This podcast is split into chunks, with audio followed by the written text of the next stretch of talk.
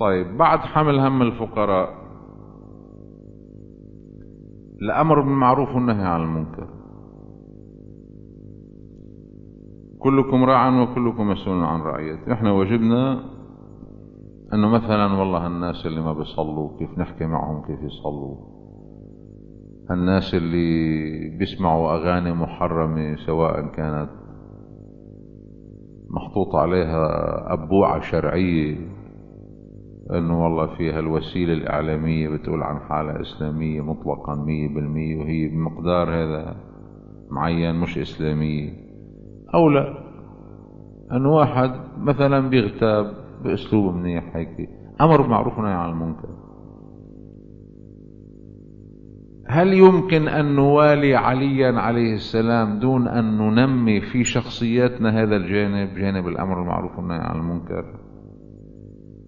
ولو كان بمقدار انه قاعدين بهالمجلس واحد بده يغتاب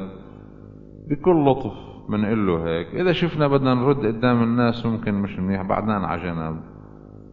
انه ما الغيب وخطورتها، وتسمح لي اني الفت نظرك لهالشغله رجاء، والله انا ما عم بعمل شاك براسك، بس انه يعني مساله الغيبه بالتي هي احسن، هذا بيكون عم يامر بالمعروف ونهى عن المنكر.